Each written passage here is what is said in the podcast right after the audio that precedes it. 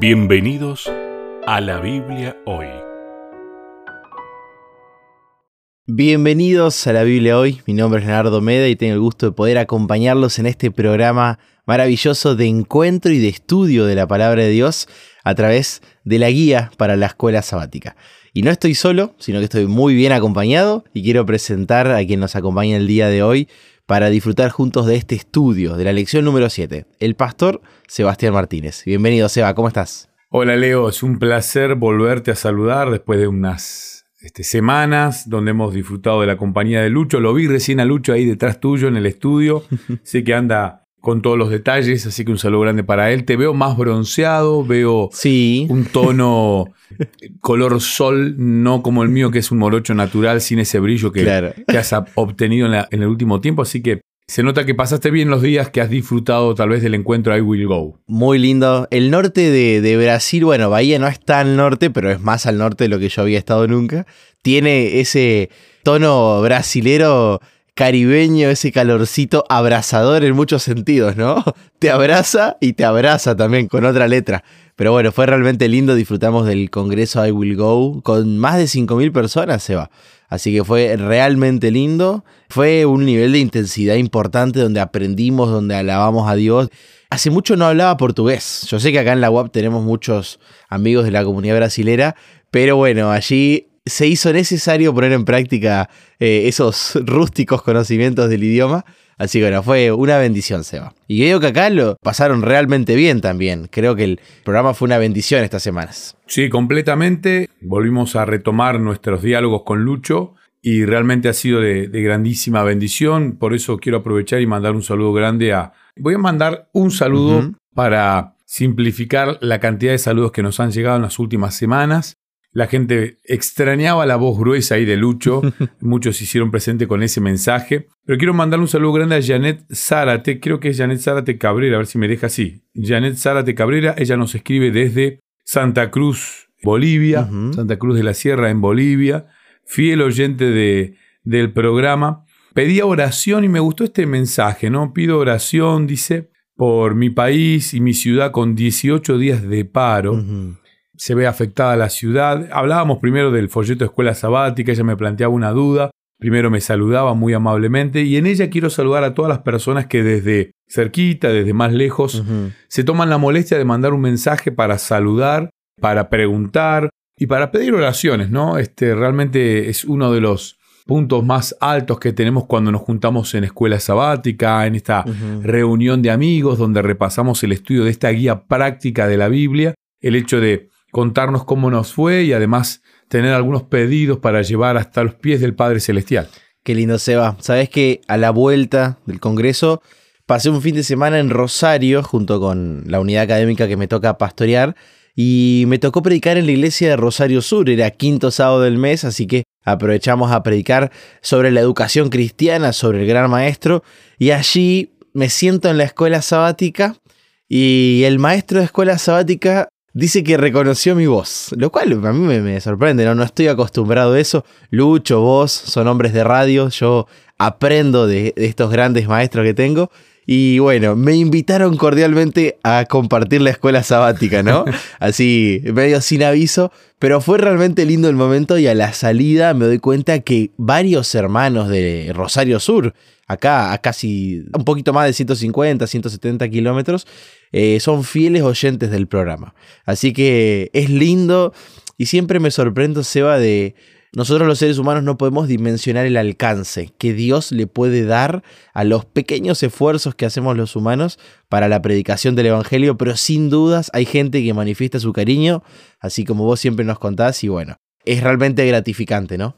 Sí, sí, y, esto de los alcances precisamente casi que ya nos introduce en el tema, ¿no? Porque los alcances de algunas cuestiones Hoy con la hipercomunicación eh, son realmente avasallantes, ¿no? Los alcances que tienen algunas cuestiones. En la época de Cristo no era así. Sin embargo, hay un evento el que vamos a estudiar en esta semana que realmente tuvo un impacto global, universal, y a nosotros nos llena de alegría porque es ese impacto el que nos permite algo más que simplemente vivir por vivir. Esto está más que gráfico en el título de lección La lección número 7, la victoria de Cristo sobre la muerte, ¿no? Creo que ahí está el alcance y tan necesario para nosotros. Y Seba, si me dejas, quisiera leer los versículos centrales para esta semana, que son Apocalipsis 1, 17 y 18, donde dice lo siguiente.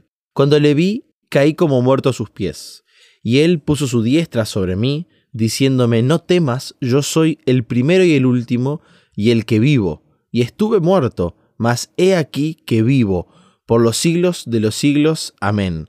Y tengo las llaves de la muerte y del Hades. La semana pasada veíamos el tema de, la muerte de Jesús, Eva, ¿no? Creo que todos hemos disfrutado en, en la escuela sabática este tema, porque Jesús sí es cierto que murió, pero claro, o sea, la muerte no era todo, tenía que pasar algo más. ¿Qué pasaba si Jesús es una gran pregunta, ¿no? Bueno, moría y quedaba allí como el resto de los humanos, me parece que faltaba algo muy importante. ¿Cuál era el siguiente paso? Bueno, la semana pasada cuando hablamos de los cuatro puntos necesarios o los cuatro por qué vino Cristo, dijimos que el primero era redimir la humanidad, el segundo era revelar el verdadero carácter de amor de Dios, el tercero dijimos que era derrotar a Satanás y refutar las afirmaciones falsas que Satanás había hecho de ellos de Dios. Y el cuarto era probar que el primer Adán podría haber obedecido a Dios, así como Cristo en su humanidad cumplió perfectamente toda la ley y vivió una vida santa y sin pecado.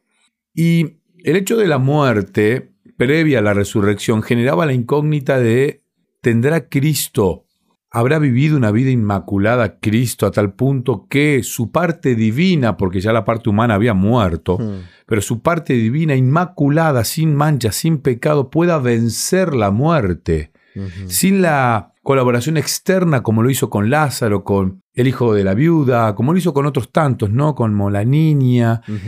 Podría, sí pudo.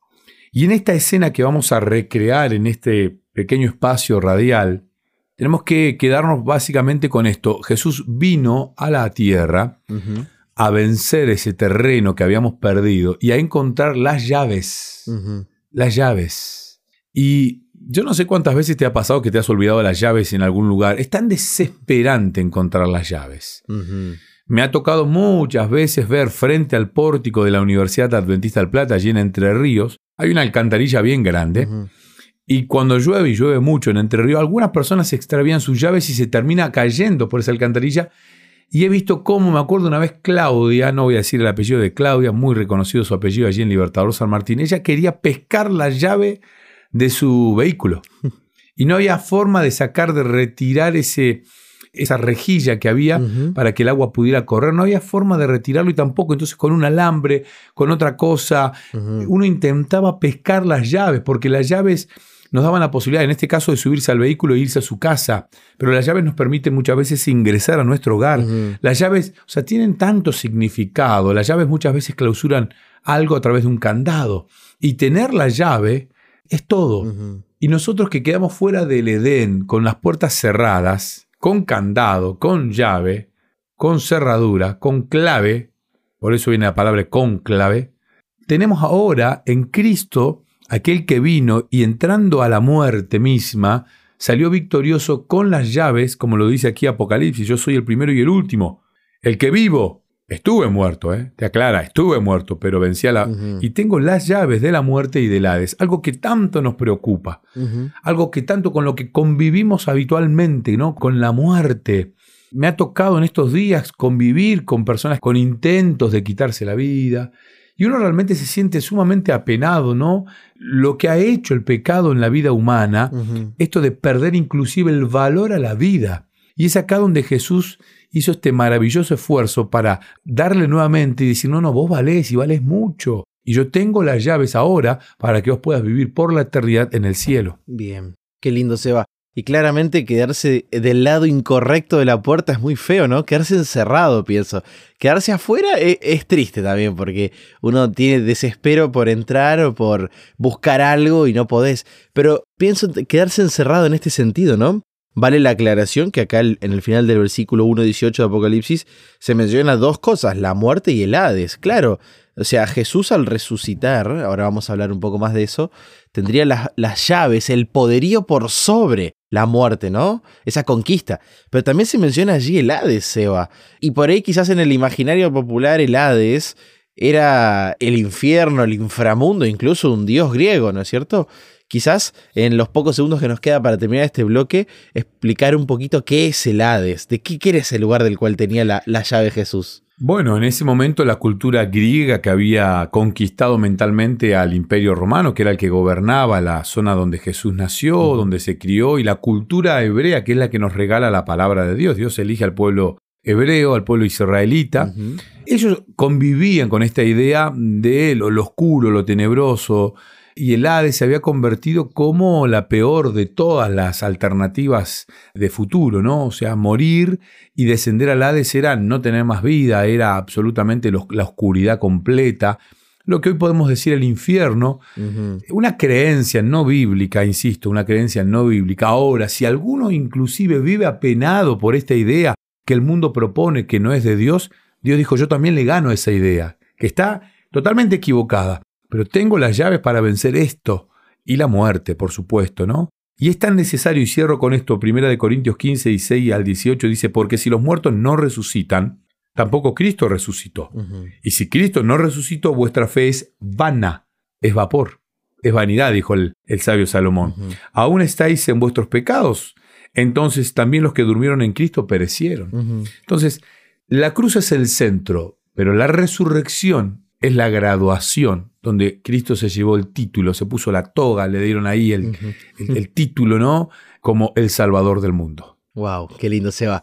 Hacemos una pequeña pausa y ya volvemos con más la Biblia hoy.